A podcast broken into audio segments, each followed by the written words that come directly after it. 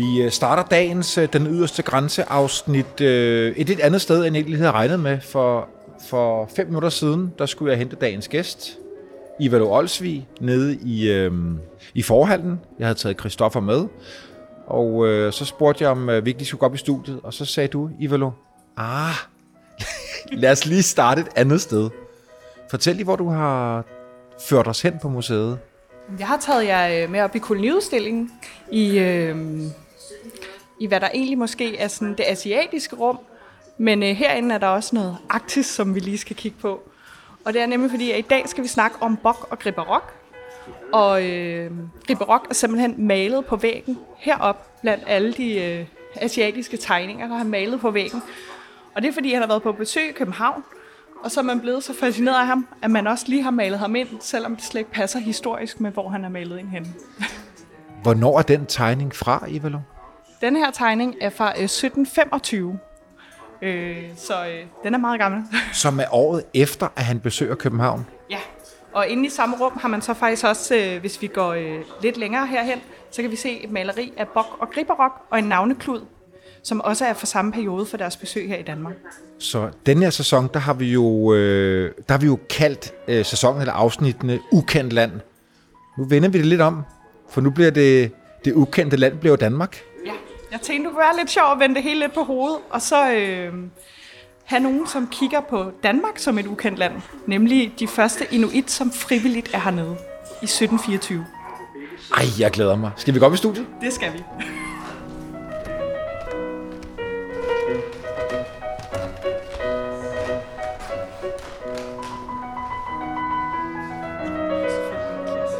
Den 9. november 1724 stod tusindvis af københavnere klemt sammen langs byens kanaler, for der var særpræget besøg.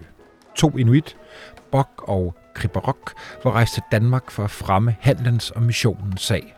Med kongens tilladelse deltog de i en folkefest, hvis højdepunkt blev en regatta gennem Københavns kanaler, øh, og det var med de to grønlændere, der i kajakker padlede foran admiralens båd og kastede fuglespyd efter udsatte ender. Men hvad tænkte Bok og Kriberok og Mund selv om deres besøg? Hvordan oplevede de Danmark og danskerne? Det og meget mere vil jeg spørge dagens gæster om.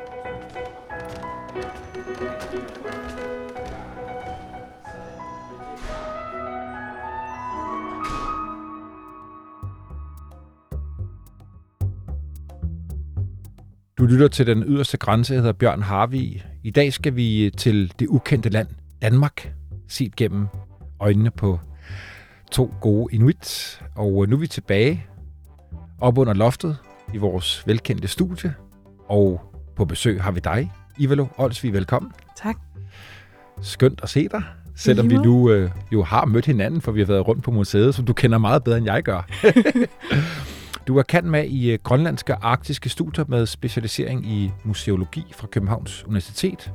Du har tidligere været kultur- og kommunikationsmedarbejder i det nordatlantiske hus, museumsinspektør i Knud Rasmussens hus, på EU-forskningsprojektet Identity on the Line, og så har du været forskningsformidler hos Statens Naturhistoriske Museum og arbejdet her i flere afdelinger her på, på museet, på Nationalmuseet. Og så er du grønlands dansk, og arbejder til daglig som arktisk konsulent og foredragsholder. Yes, Ivo, du skal virkelig have præsenteret de to inuits. det skal vi da. Tak for at invitere mig. Ej, hvor har jeg glædet mig til at komme og snakke. Vi har skrevet sammen ret længe. Ja, Har vi ikke det? jo, flere måneder, men Ja. jeg, jeg har også lige kommet tilbage fra barsel. Så, så første øh, dag tilbage på pinden. Jeg Ej, kunne det simpelthen ikke øh, forestille mig noget bedre end at komme herind og fortælle om bok og gribberok. Vi er i øh, start 1700-tallet i Grønland, og øh, der bor øh, bok og griberok i Vestgrønland, og de lever den her traditionelle fisker-fanger-kultur. Og så sker der jo det, at øh, i 1721 kommer der en vis herre, som har været meget omtalt de sidste par år, nemlig hans ede. Og ja, hvor skal man egentlig starte med Hans? Der er jo både masse godt og øh, skidt, men han kommer i hvert fald i kontakt med de inuit, der bor i det her område, og han bliver faktisk ret tæt på Bok. Og Bok er meget interesseret i hans æde, og øh, kommer i lære hos ham. Er det en del af den her missionsstation, han jo har opbygget hans æde? Ja, altså hans æde kommer jo op for at lede efter de nordboer, som er taget derop meget tidligere øh, med Erik den Røde i slut 900-tallet. Han gik jo og var så bekymret for, om de stadig var hedninge eller katolikker. Jeg ved ikke, hvad der er værst. Men han bruger så 10 år på at fonde penge til at komme afsted til Grønland, og kommer så afsted og ankommer 3. juli 1721 øh, i, i det, han så kalder Håbets Havn. Det er omkring Nuuk i dag. Øh, men han fandt jo ingen nordbror. Han fandt øh, de inuit, der var. Og øh, han går så straks i gang med at lære grønlandsk og prøve at lære at forstå kulturen, så han kan gøre dem kristne. Og dem han så kommer i, i snak med, er blandt andet Bok, som, som han øh, opbygger et forhold med, og som også dukker op i hans dagbog. Og øh, Bok han bliver så undervist både i sprog og læsning og i at skrive. Og øh, det går så ikke så godt med hans edes koloni, så han, øh, han får den idé, at han vil sende øh, Bok afsted til Danmark, som sådan en reklame for, for hvad kan man sige, for, for missionen. Først vil han egentlig, at hans første tanker faktisk først at sende ham ned, så han kan blive kateket. For så er det nemmere at få de andre øh, inuits til at blive... Øh, kateket, det er en form for religiøs person, ikke? Det er jo ikke ja, en præst. underpræst, kan Ja. man måske kalde det. Ja. Så kan han måske hjælpe med at gøre de andre inuit kristne. Er Bok blevet kristen på det tidspunkt? Nej, ikke endnu. Men så øh, vil han jo gerne sende ham afsted, så, så han kan være med til at fremme missionen om at gøre alle de her kristne. Og så undervejs bliver det så til noget helt, helt andet, som vi så skal snakke om. Øhm, der er forskellige alder på Bok, om han er 22 eller 29 i de forskellige kilder, da han skal til at rejse til Danmark her i 1724. Det skal så også sige, at det, der er så specielt ved Bok, det er, at historien er, at det er de første frivillige øh, grønlænder, som kommer til Danmark. Før det, så har man øh, kidnappet grønlænder og udstillet dem øh, for øh, konger og adler rundt omkring i Europa tidligere. Øh, men det er de første frivillige, der kommer. Bok vil ikke afsted alene, så øh, hans øh, ven Gripper Rock, som er lidt ældre i nogle kilder, han 24, i andre 34. Øh, men Bok, øh, han er en single fyr, øh, og det virker som om, at han, sådan, han vil rigtig gerne afsted, og han har mod på livet. Hvor øh, Gripper Rock, han, øh, han vil faktisk ikke rigtig afsted. Han har også en kone, øh, i nogle kilder nogle børn, og er sådan lidt mere tilbageholdende, men er faktisk, ifølge kilderne, den bedste fanger, og sådan den mest fornuftige, og det er godt lige måske at have en ældre med, sådan en ung, ihærdig fyr. Øh, så han bliver overtalt øh, til at tage med. Han føler sig måske lige smule presset. Det tænker jeg, og, og, og de tænker også, hvad foregår der nu? Hans æde er kommet med en hel båd. De, cirka, de er jo flere end hans æde på det her tidspunkt. De er sådan 50 mennesker, der kommer derop. Og han er heller ikke så vild med danskerne, fordi de, i, på det her tidspunkt har man faktisk allerede oprettet handel med hollænderne.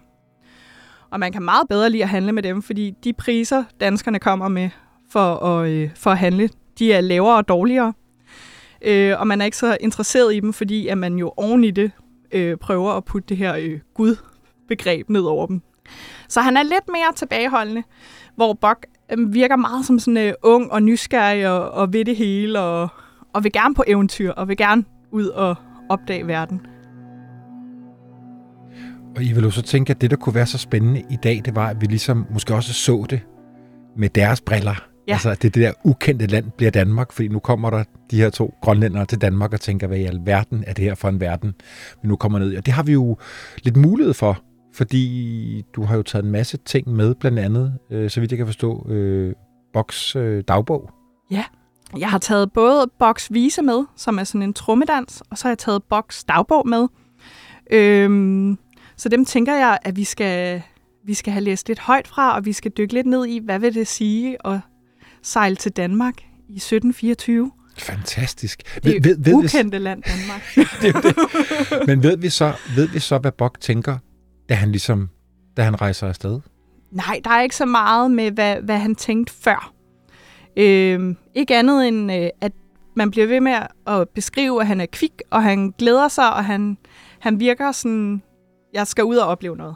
En, en eventyr, en ung fyr, der vil ud. Og hvis idé er det, at de skal til Danmark? Er det hans edes, eller er det andres? Øh, det er hans edes idé. Det er jo for at, øh, fordi det går dårligt for hans mission. Både med at få sat et handelskompani op, dengang kalder man det det bævnske handelskompani, og øh, det går også dårligt med at kristen gøre øh, de her øh, grønlændere.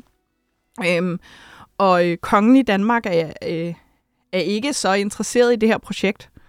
Så han er ligesom nødt til, hvad kan man sige, øh, hype det på en eller anden måde. Han er nødt til at få fundraiset nogle penge. Han håber på nogle private øh, investorer eller sponsorer, hvis ja. han kan få skabt stor opmærksomhed. Eller fra, øh, fra staten, fra den danske stat. Okay. Så det er sådan simpelthen for, ja, hvad kan jeg tror, man godt kan definere det som en form for reklame. Øhm, så kan man så diskutere etikken i det øh, til ende. Det tænker jeg, vi gør til allersidst. Øh, men det, øh, det er derfor, han gerne vil have dem afsted. Han skal, han skal have nogle penge for, at det her øh, øh, projekt for ham skal lykkes. Skal vi stikke afsted? Lad os gøre det. de øh, sejler afsted 1724. Hvor mange er de ombord? Øh, det er et større skib, øh, der hedder øh, Kronprins Christian. Øh, og øh, dem, vi følger i historien, det er jo Bok og Gribberok. Og så har de en øh, købmand og bogholder, der hedder Harvey Hansen øh, Jentoft, øh, som har været med hans æde op her og har lært lidt grønlandsk og lidt øh, kan kommunikere lidt, så han er faktisk den officielle tolk.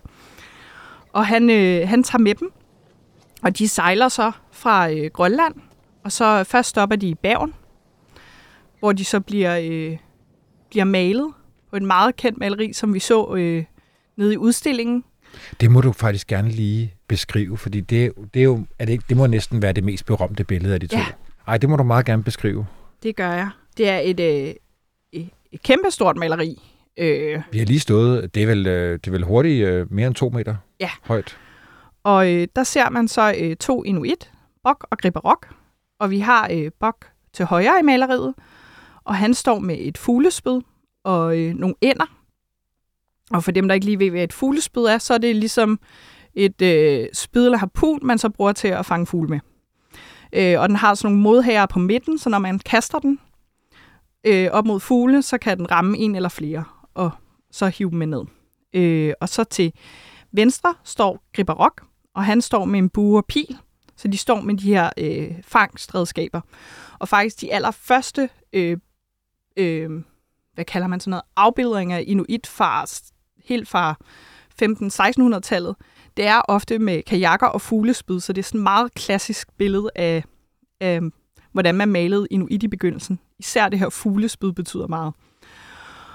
Og de står så i deres øh, anorakker, og så har de øh, shorts på. Og, og det synes jeg er lidt sjovt, fordi øh, der bliver nemlig kommenteret hele tiden, at de synes, det er så varmt. Øh, og der er jo også frygtelig varmt hernede, i, både i Bagen og i, i København. Øh, så det, det er måske deres undershorts, og så har, øhm, har øh, Bok kamikker på, og Griberok han har sådan nogle øh, små øh, spidse sko, som ikke er så typiske. Øh, og så står de og kigger ud på en. Øhm, og så er der malet øh, noget fiktiv Grønlands baggrund. Det vil, man har ikke kunne definere, om det var et bestemt sted, men ligesom for at skabe en stemning.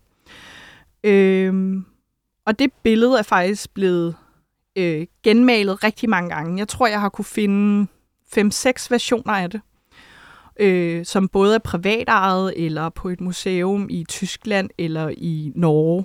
Så der findes mange versioner, hvor der også er forskellige ting i baggrunden. I, på nogle af dem kan man se nogle øh, mænd i kajakker i baggrunden, og i nogle kan man se europæiske skib. Og, så det er meget øh, forskelligt, øh, alt efter hvorfor et billede man finder. Ivalo, det er jo, det er jo blevet malet op i Bergen, så vidt jeg husker. Ja. Ved vi, hvad, hvad de to synes om at komme til Norge? De kalder jo Norge for det storskækkede land. det man med smukt. Så øhm, jeg tror, de har tænkt, øh, at skandinaver, de har, de har skæg. det er der jo ikke så mange inuits, der har. Øh, så, øhm, men vi får først sådan deres reelle reaktioner nedskrevet, når de kommer til København. Og det gør de to måneder efter, at de rejste fra Grønland. Ikke? Det er natten mellem den 10. og 11. oktober 1724, at de kommer til Helsingør. Hvordan bliver de modtaget? Jamen, alle er nede og kigge, og kongen er nede og kigge. Så de får faktisk en kongelig modtagelse. Wow! Og øh, der bliver øh, skrevet om det i aviserne, og man kan se, der bliver skrevet, at Bok og Riberok kunne, det, kunne finde ud af at give hånd til præsterne. Så, øh, så det er det, man har lagt mærke til. Men det er jo også dem, de kender. Det er jo hans ede. Det er en præstemand. Så, øh, så, så de øh, bliver taget mod her i Helsingør, og øh, det er så her, hvor deres første show kommer til at, at finde sted. Et kajakshow i Esrum Sø. Ved vi, om det var noget, der var der simpelthen bare blev taget initiativ til på dagen, eller noget, som de ligesom havde forberedt? Jeg har ikke kunne finde noget med, at det decideret var planlagt. Men det var jo planlagt, at de skulle vises frem og gøre et eller andet. Men om de, det er noget, de finder på på stedet eller undervejs, det ved jeg ikke helt. Men det, det er jo mægtigt spændende, fordi at de, de øh, sejler rundt i kajak her øh, ved Esrumsø foran øh, kong Frederik den 4. Øh, og hoffet og dronningen øh, og øh, kongefamilien og hoffet sidder øh, i imitagen, sådan ottekantet lysthus ved søen. Og øh, Bok og Griberok, de øh, sejler rundt i kajak, og de øh, harponerer ender. Igen, det er meget spændende at se dem harponere fugle. Og laver formentlig grønlændervendinger og Ja, alt muligt andet, som danskerne formentlig aldrig har nogensinde har set før. og de er meget øh, fascineret over, hvor dygtige de er til at kaste med harpun. Og øh, Bok og Gribberok, de harponerer også en halv dansk krone på lang afstand. Altså en mønt? Ja. Okay. Her bliver interessen for, hvem øh, grønlænder, inuit øh, og hvad Grønland er, virkelig vækket øh, hos kongehuset. Så, øh, så tanken med, hvad de skulle øh, ned til Danmark og gøre, er allerede helt voksne. Så rygtes det så, at det her show, som foregår den, øh, den 26. oktober, lidt efter de er ankommet, og det er på kongens brors fødselsdag, Karls fødselsdag, prins Karl. Men jeg har fundet kilder på, at det her, at de fastslår, at, øh, at der skal være et endnu større optog. Og det var det, du startede med at fortælle om, Bjørn. Nemlig det store optog i København, som foregår den øh, 9. 11. 1724. Og det er et gigantisk show. Selv hvis det blev gjort i dag, var, ville det være et gigantisk show. Ja, fortæl endelig, hvad der sker. Det, der sker, det er, at øh, Bok og Gribe Rock øh, kommer øh, ind her til København. Og øh, de skal så sejle rundt i kanalerne her i København. Her faktisk lige forbi Nationalmuseet.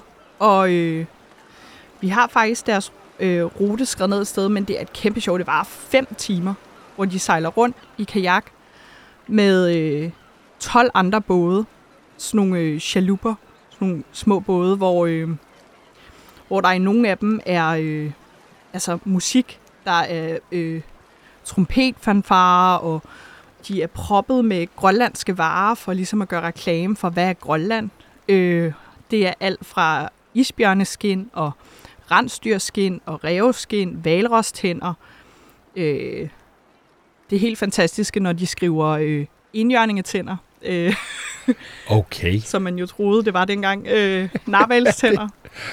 Og de sejler simpelthen rundt, og hele København står langs kysterne og kigger på, øh, på hvem af de her to grønlændere, der bare bliver ved med at harponere udsatte ender. Du har stillet spørgsmålstegn ved, om det kunne være verdens første koloniudstilling. Ja, for jeg har fundet nogen, der har nemlig har skrevet, at det er verdens første koloniudstilling. Og det, det synes jeg sagtens, man kan argumentere for, det er. Fordi de prøver jo at få en penge til deres egen kolonisering. Så, men det der med etik, det kan vi vende tilbage til. Men det må have været helt vildt. Aviserne skriver om det, og øh, der bliver skrevet sange, som de her øh, både fyldt med musikere skal synge, hvor man både synger om kongehuset og Gud og Grønland og alt her. Så det, altså, det er jo en kæmpe sensation, at det her foregår. Hvad tænker Bok og Kriberok? Der står ikke så meget om, hvad de egentlig synes om optoget. Men, men jeg tænker, at altså, der må være noget i dem, der synes, det har været lidt sjovt, når de, når, det, når de går med til, at det var fem timer. Vi kan så senere lige kigge lidt på, øh, på Boks dagbog, hvor han jo skriver om de ting, der er i København, og de er jo meget øh, overvældet, og jeg vil jo nok også sige, at der er en form for kulturschok over at se alle de her huse, øh, når man kommer fra, øh, fra Grønland, hvor man på det her tidspunkt bor i toghytter og telte. og så komme hen og se et øh, højhus, eller ikke højhus, som vi kender det i dag, men alligevel sådan øh, beboelser i flere etager, og øh, kongehuse og kirker og alt det her. Altså, de er meget overvældet. Så der er også en, øh, en interesse fra deres side i, i at undersøge, hvad er alt det her, og de bliver taget godt imod. Øh, og når vi dykker lidt mere ned i, i dagbogen, så kan vi også se, øh, altså de er jo op hos kongen, og de får gaver, og alle er meget interesserede i dem, så de bliver godt behandlet undervejs. Hans æde må være glad. Han ved jo ikke noget, før de kommer hjem igen, men øh, han bliver glad. De møder Ludvig Holberg. Ja, det gør de også. Han skriver om dem. Ja, og han roser især Bok og siger, at han, øh, han er nysgerrig og dygtig, og han er helt imponeret over, at han kan skrive. Han kan skrive kongens navn. Det har han lært. Og øh, Gribbe Rock er sådan lidt tungsindet, øh, og det skal vi også lidt ind på her om lidt, men han synes ikke, det er så fedt at være afsted. Øh, han har meget øh, hjemmevi. Øh, men Bok øh, er meget interesseret i alt, hvad der foregår, og øh, Ludvig Holberg skriver, at, at det er meget hjerteligt folk, og roser meget, og, og sådan ret groft skriver, hvis man bare polerer dem lidt, så, så er de jo helt i orden. Okay. Så øhm, de har en god natur, mener jeg, at det han skriver over. Gribbe Rock, savner han Grønland, eller hvad er det, der gør, at han er så tungsindet? Ja, jeg tror, han er ramt af ekstrem kulturschok, øh, og man kan sådan læse i de forskellige kilder, sådan, han, han er ikke den, der sådan står og smiler og nysgerrig og fremme. Det er Bok. Og øh, Bok havde jo heller ikke nogen familie derhjemme. Gribbe Rock, det havde han. Jeg tror, han savnede sin familie, og han var jo heller ikke så meget for at komme afsted heller. Det var mere Bok, der ville det. Det lægger Ludvig Holberg også mærke til og skriver i hans noter. I vil du besøger jo blandt andet Runde Tårn, som der meget senere blev lavet en meget smuk. Er det et træsnit, der bliver lavet af det, eller er det et maleri, som så bliver til et frimærke? Ja. Hvad i alverden tænker de to om deres besøg i Rundetårn?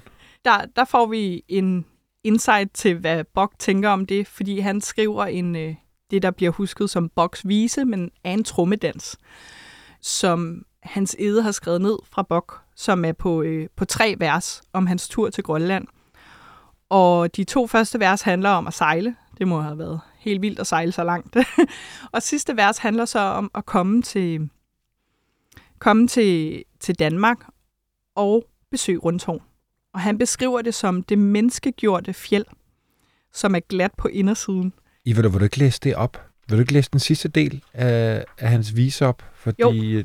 det er så smukt. Det vil jeg gerne. Jeg bladrer lige lidt her og finder det.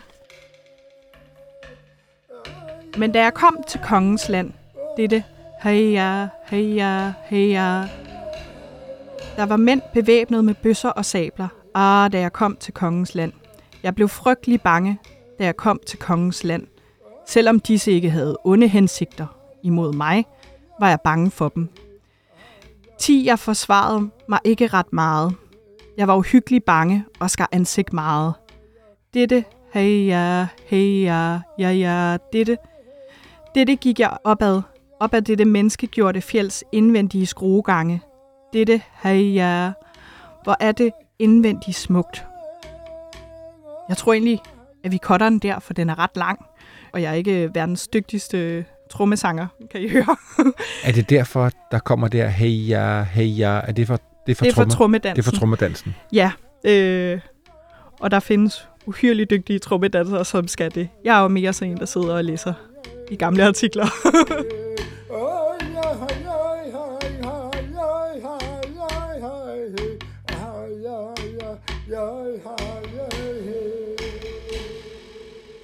Det er runde tårn, han omtaler her. Ja, nemlig det her, det er det menneskegjorte fjeld, som han også øh, øh, beskriver, hvor smukt er. Og det må også have været helt overvældende. Øh, først er han overvældet over at se huse og, og slotte, øh, hvor altså, det, der kan man måske snakke om, der bor nogen inde i, hvor man har sådan, hver runde tårn, ikke? Altså, Hvorfor? ja.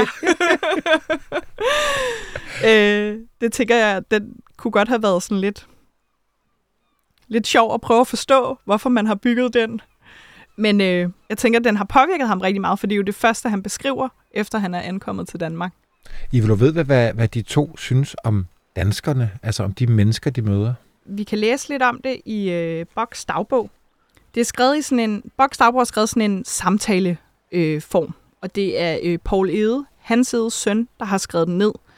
Øh, jeg har også, man kan så diskutere, hvor meget har han skrevet, hvor meget har Bok, men har fundet kilder på, at Bok var indenover. Så, øh, men øh, det er skrevet i øh, samtaleform i Bok med hans øh, venner i Grønland, efter han er kommet hjem, og der beskriver han danskerne som, noget af det første skriver han, at de var så mange som myg. Han er helt overvældet over, hvor mange danskere der er. Øh, når man kommer fra sådan nogle øh, små, hvad kalder man, store familiesamfund, de nok har haft øh, på det tidspunkt. Og så komme til København og se alle de 100.000 mennesker, der bor her. Jeg kunne godt tænke mig at læse lidt op af noget af det, du har sendt mig. Er det okay? Fordi det må vel være Paul Edes renskrivning eller dagbogsfortælling. Det her med den dialog, Bok har med sine venner, når han kommer hjem. Bok fortæller, nu har jeg set, hvad jeg rejste ud for at se. Hans ven Simik siger, du har nu befaret det store vand, og må sige, at du ikke er bange af dig. Bok. Det, jeg vil kunne fortælle, er alt for meget, til at jeg kan få tid til det. Så er der hans ven. Kujaut. Øh, kom du ikke til det store herrens kongens land? Bok, jo, da vi sejlede fra de storskæggedes land. Det var jo Norge, det du fortalte mig. Det er nemlig rigtigt. Ja. Sydover kom vi på den tredje dag til kongens land, og vi så først mange store huse og skibe, der til ankers, uden at vi endnu havde set land. Der er nemlig ingen fjelle, så landet er ganske fladt. Kujaut. I, du milde verden, det var voldsomt, det er til at dø af. Bok, kongens hus og kirkerne er højere end de andre, og man kan slet ikke nå over dem med sin pil. Persuk, besøgte du dem? Må du har set kongens hus? Bok. Det var som et stort, kridhvidt isfjeld. Taget var kover. I det store forstue, hvor der plads til 20 telte, så stor var den, og på begge sider stod der en masse bevæbnede mænd, masser af fine klæder på. Persuk. Men hvorfor var de bevæbnede? Må de plejede at gå på jagt efter sæler og rensdyr? Bok. Nej, men fordi han er så stor en herre, blev han bevogtet af disse mange bevæbnede, der ikke er til at tælle. Semik.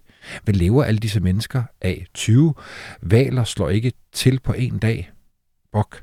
Vi kunne sikkert ikke leve i deres land, fordi der hverken er sæler eller valer, men der er mange fisk af alle slags, både i havet og i søerne. Der er ingen, der kan fiske eller fange, som de har lyst til, da dyr og fisk udelukkende ejes af de store herrer. De tamme dyr ejes af forskellige rundt om i byerne.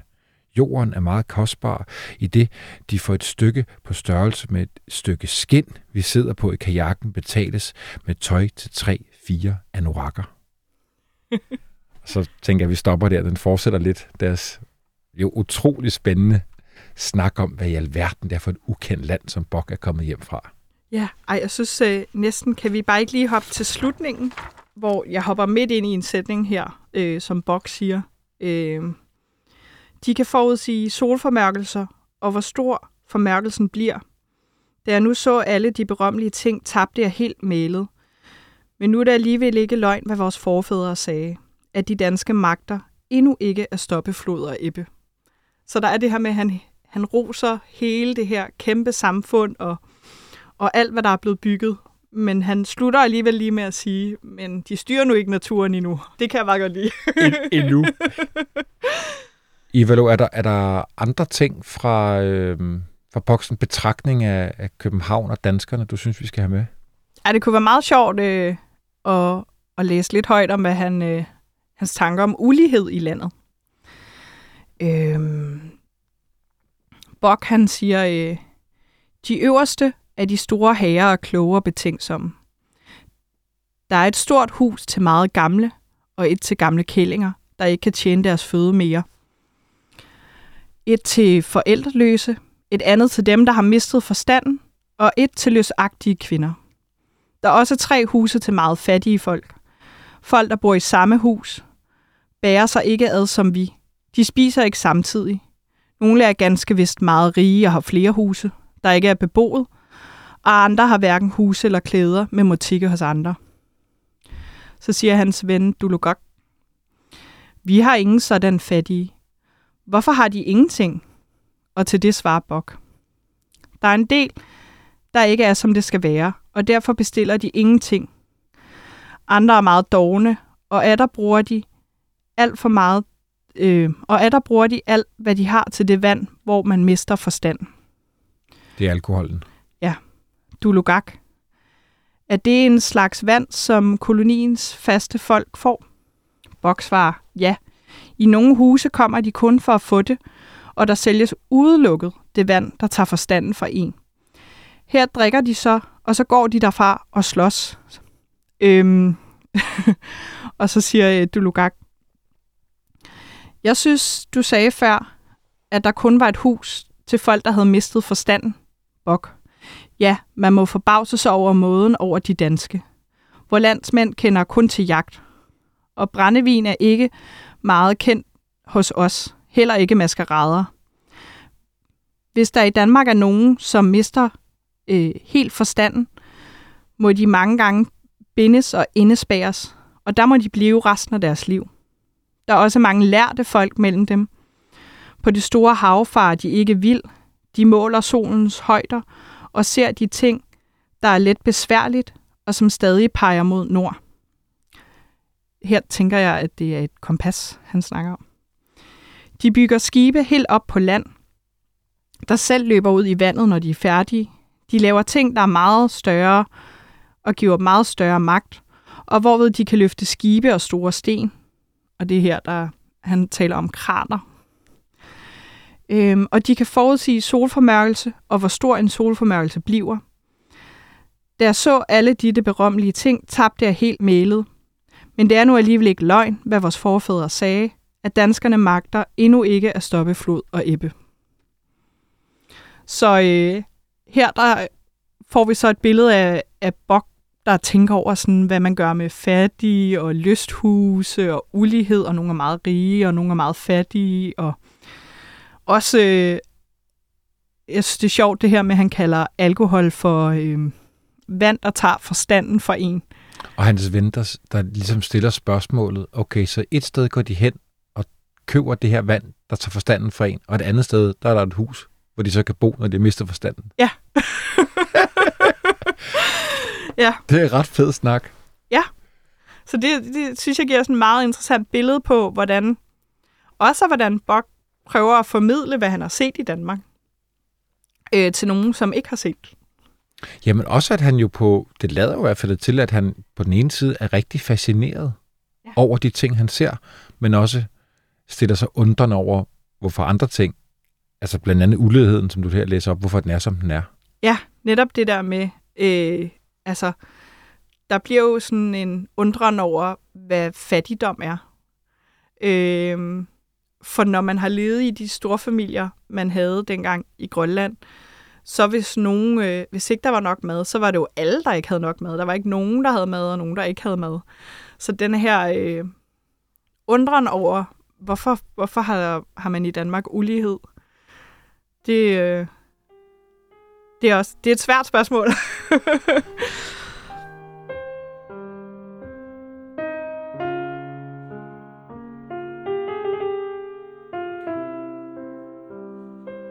De to rejser jo øh, tilbage til Grønland 3. december 1724, og så er der jo desværre en grund til, at det kun er Bok, vi hører om efterfølgende. Griber Rock dør desværre i bagen, og det bliver skrevet flere steder, at det er af melakoni og øh, hjemve. Det har simpelthen været så hårdt for ham, og så stort kulturschok for ham at være afsted. Hvad tror du om det? Altså, han er jo en ung og frisk og stærk mand, og så dør han. Altså, er han blevet syg? Der er helt vildt mange øh, øh, sygdomme i Danmark, som man jo slet ikke, man har slet ikke børnesygdomme i Grønland på det her tidspunkt.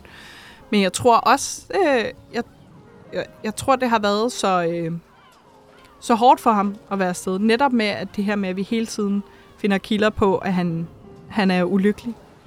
Og så er det, hvis aldrig man har sejlet så langt, det er jo voldsomt lang tid, de sejler i Danmark, og øh, så, øh, så kan man jo godt dø af sorg.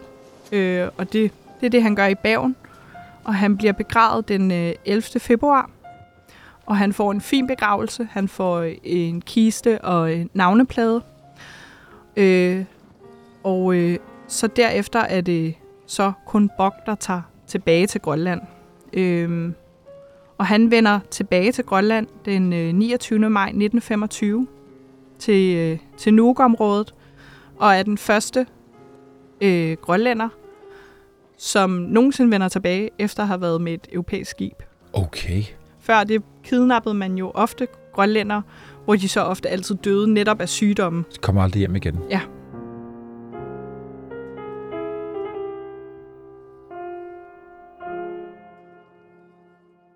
Har vi nogen anelse om, hvordan han så bliver modtaget, når han kommer hjem? Altså nu har vi de her fortællinger, de her øh, dialoger, han har med sine venner.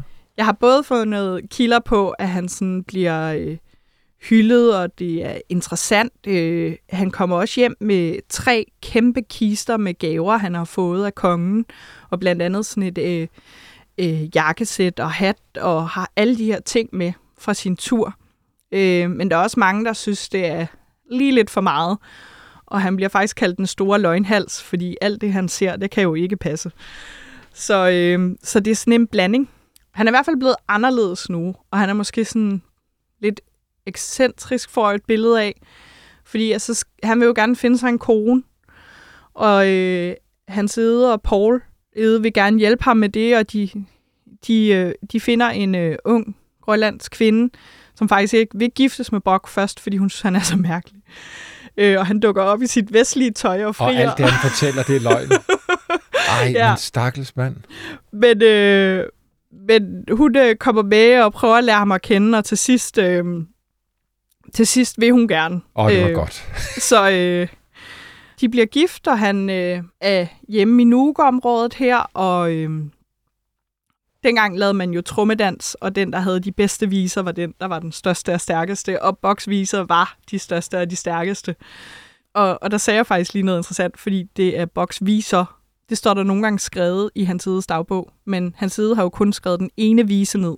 Så der har nok fandtes flere. Der har været andre fortællinger Ja. fra den rejse. Men det, det kan vi komme ind på øh, Ej. bagefter.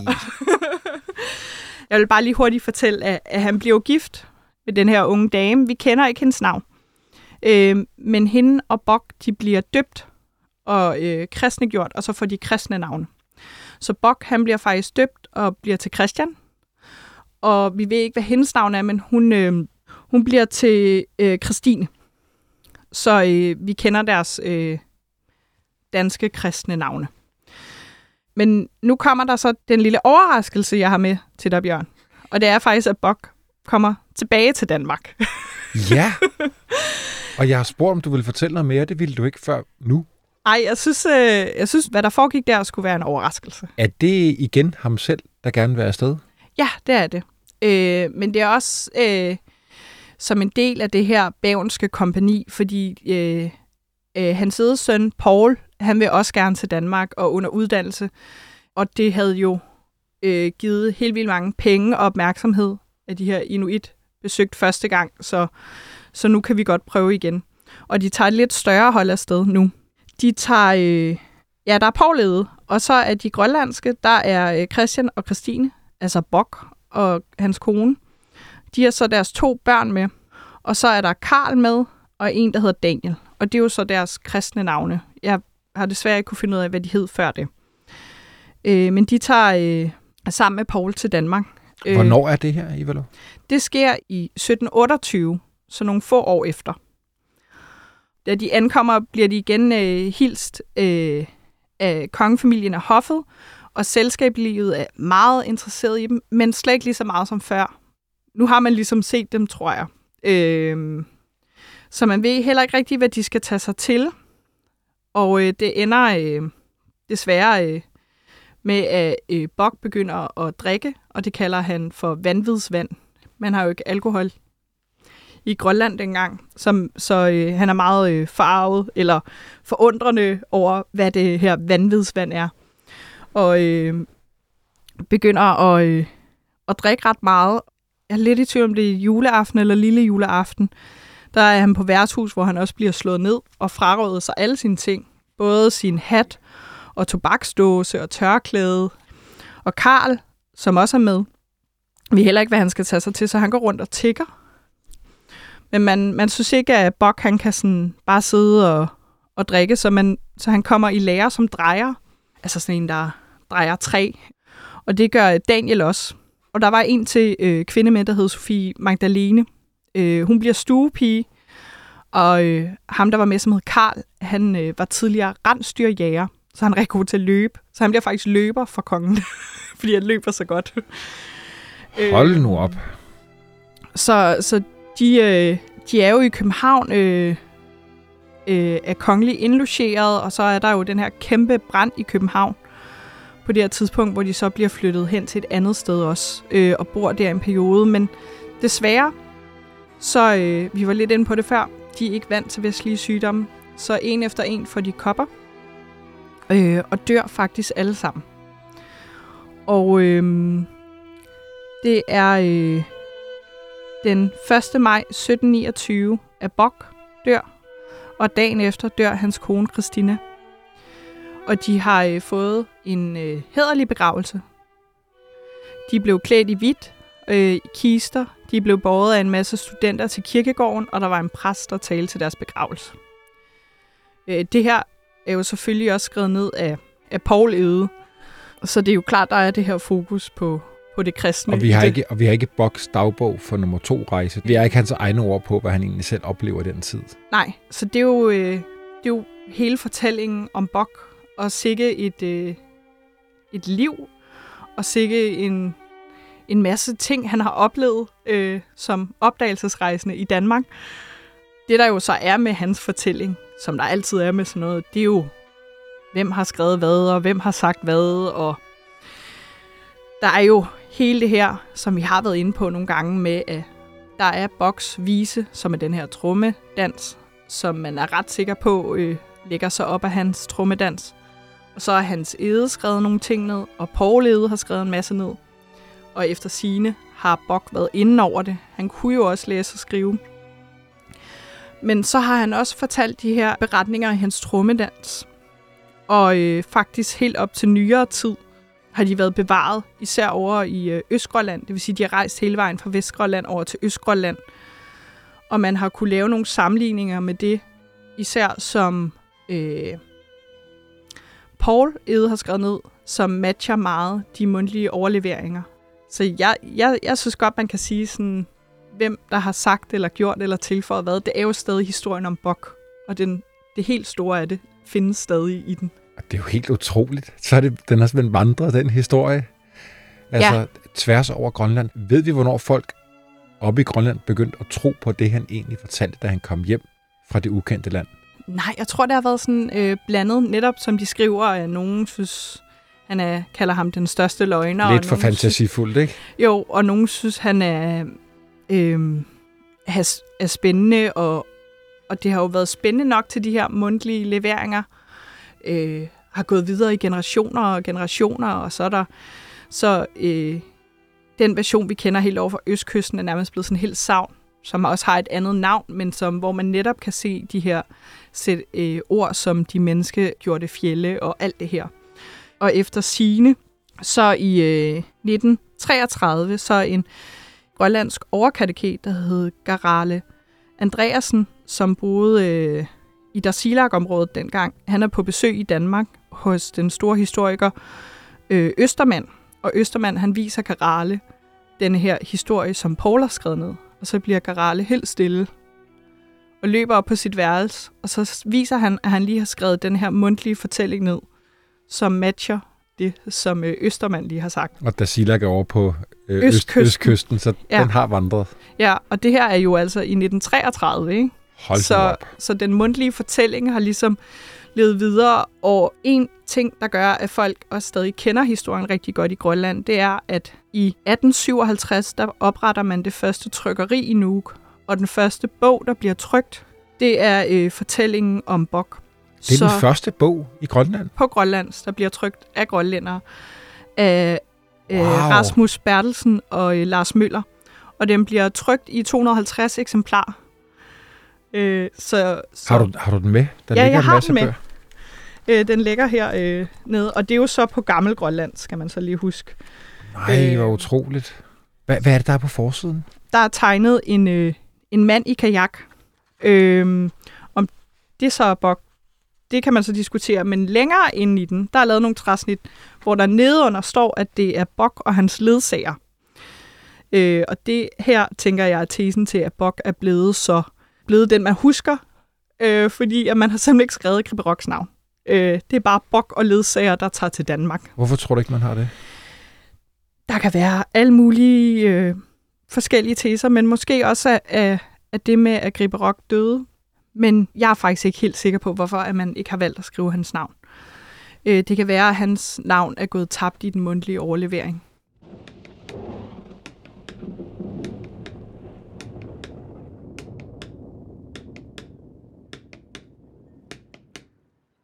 tegningen her på forsiden af bogen, der bliver trykt i Nuuk, som så er den første bog på grønlandsk, trygt i, i Grønland. Øh, det, det billede på forsiden, det ligner jo, kunne ligne, det vi startede den her øh, udsendelse, eller det her afsnit med, at vi øh, stod og, og pegede på, på bok på væggen øh, nede i, i koloniudstillingen. Ja. Øh, kan du ikke lige igen fortælle, hvad det var, man egentlig gjorde Altså, han havde sejlet rundt hernede, ude foran Nationalmuseet, eller i hvert fald foran Prinsens Palæ. Ja, øh, og så øh, hvis man går rundt herinde på museet, så over i øh, koloniudstillingen, så kan man øh, se i det asiatiske rum, hvor der er lavet asiatiske tegninger på malet direkte på væggen, at der er et lille sted er malet en lille bitte mand i kajak, som så er Gribberok, man har malet man har jo så tilføjet ham til det her asiatiske øh, billede. Ja, men, der er et par goder og alt muligt, og så, så hænger han der i sin kajak. Jeg tror, man har synes, det var så vildt, han var her, at man har malet ham. Fordi det er dateret øh, til 1700-tallet. Så, øh, så han er en del af, af det faste udsmykning her i Prinsens Palæ. Det er helt fantastisk. Ja. Også at man lige skal kende historien, ellers vil man jo ikke nødvendigvis se det, eller Nej. stuse over det. Nej. Det er sådan lidt hemmeligt. Ja, det er det faktisk. nu må folk kigge på væggen næste gang, de går derned. Ja, det skal man. Og inde, i, inde ved siden af har man så også sat det store maleri af Bok og Gribberok op, som jeg også synes, man skal kigge. Det er et fantastisk flot billede af dem. Vi kan vel give dem ledetråden og sige, at det er i samme rum, ikke? Jo.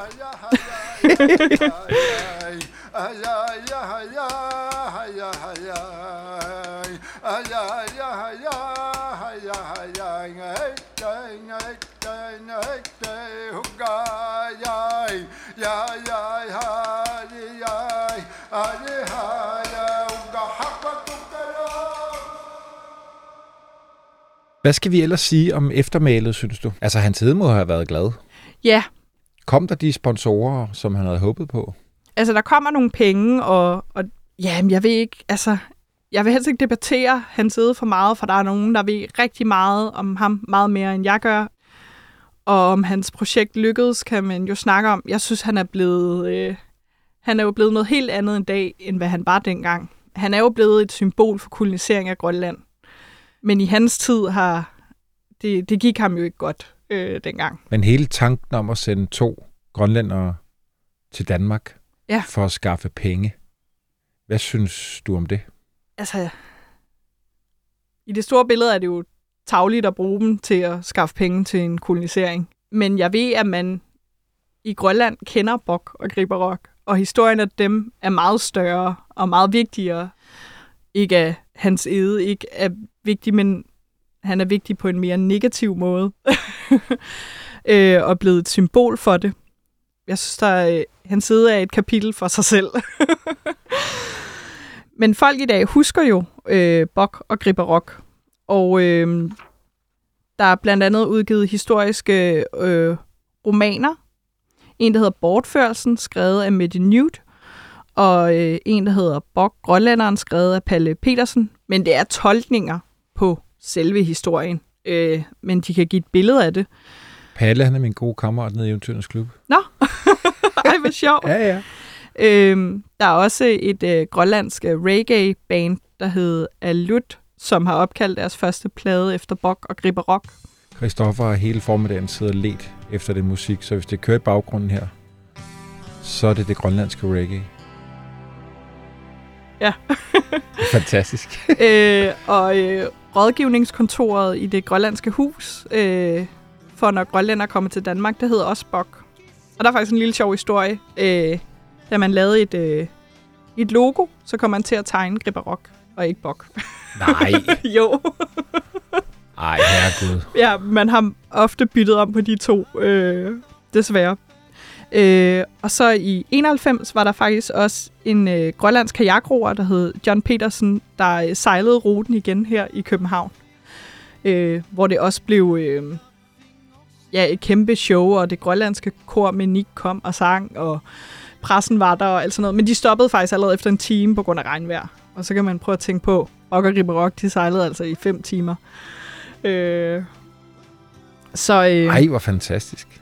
og så ved jeg også, der er lavet øh, plakater af dem, og, og folk har dem hængende, og folk kender dem. Øh, I hvert fald i Grønland, og nu synes jeg så også, at man skulle, man skulle kende de grønlandske opdagelsesrejsende her i Danmark. Det vil der rode på på i dag. Ja, Hvor har det været spændende. Ivalo, tusind tak. tak fordi I inviterede mig. Det var så spændende. Tusind tak.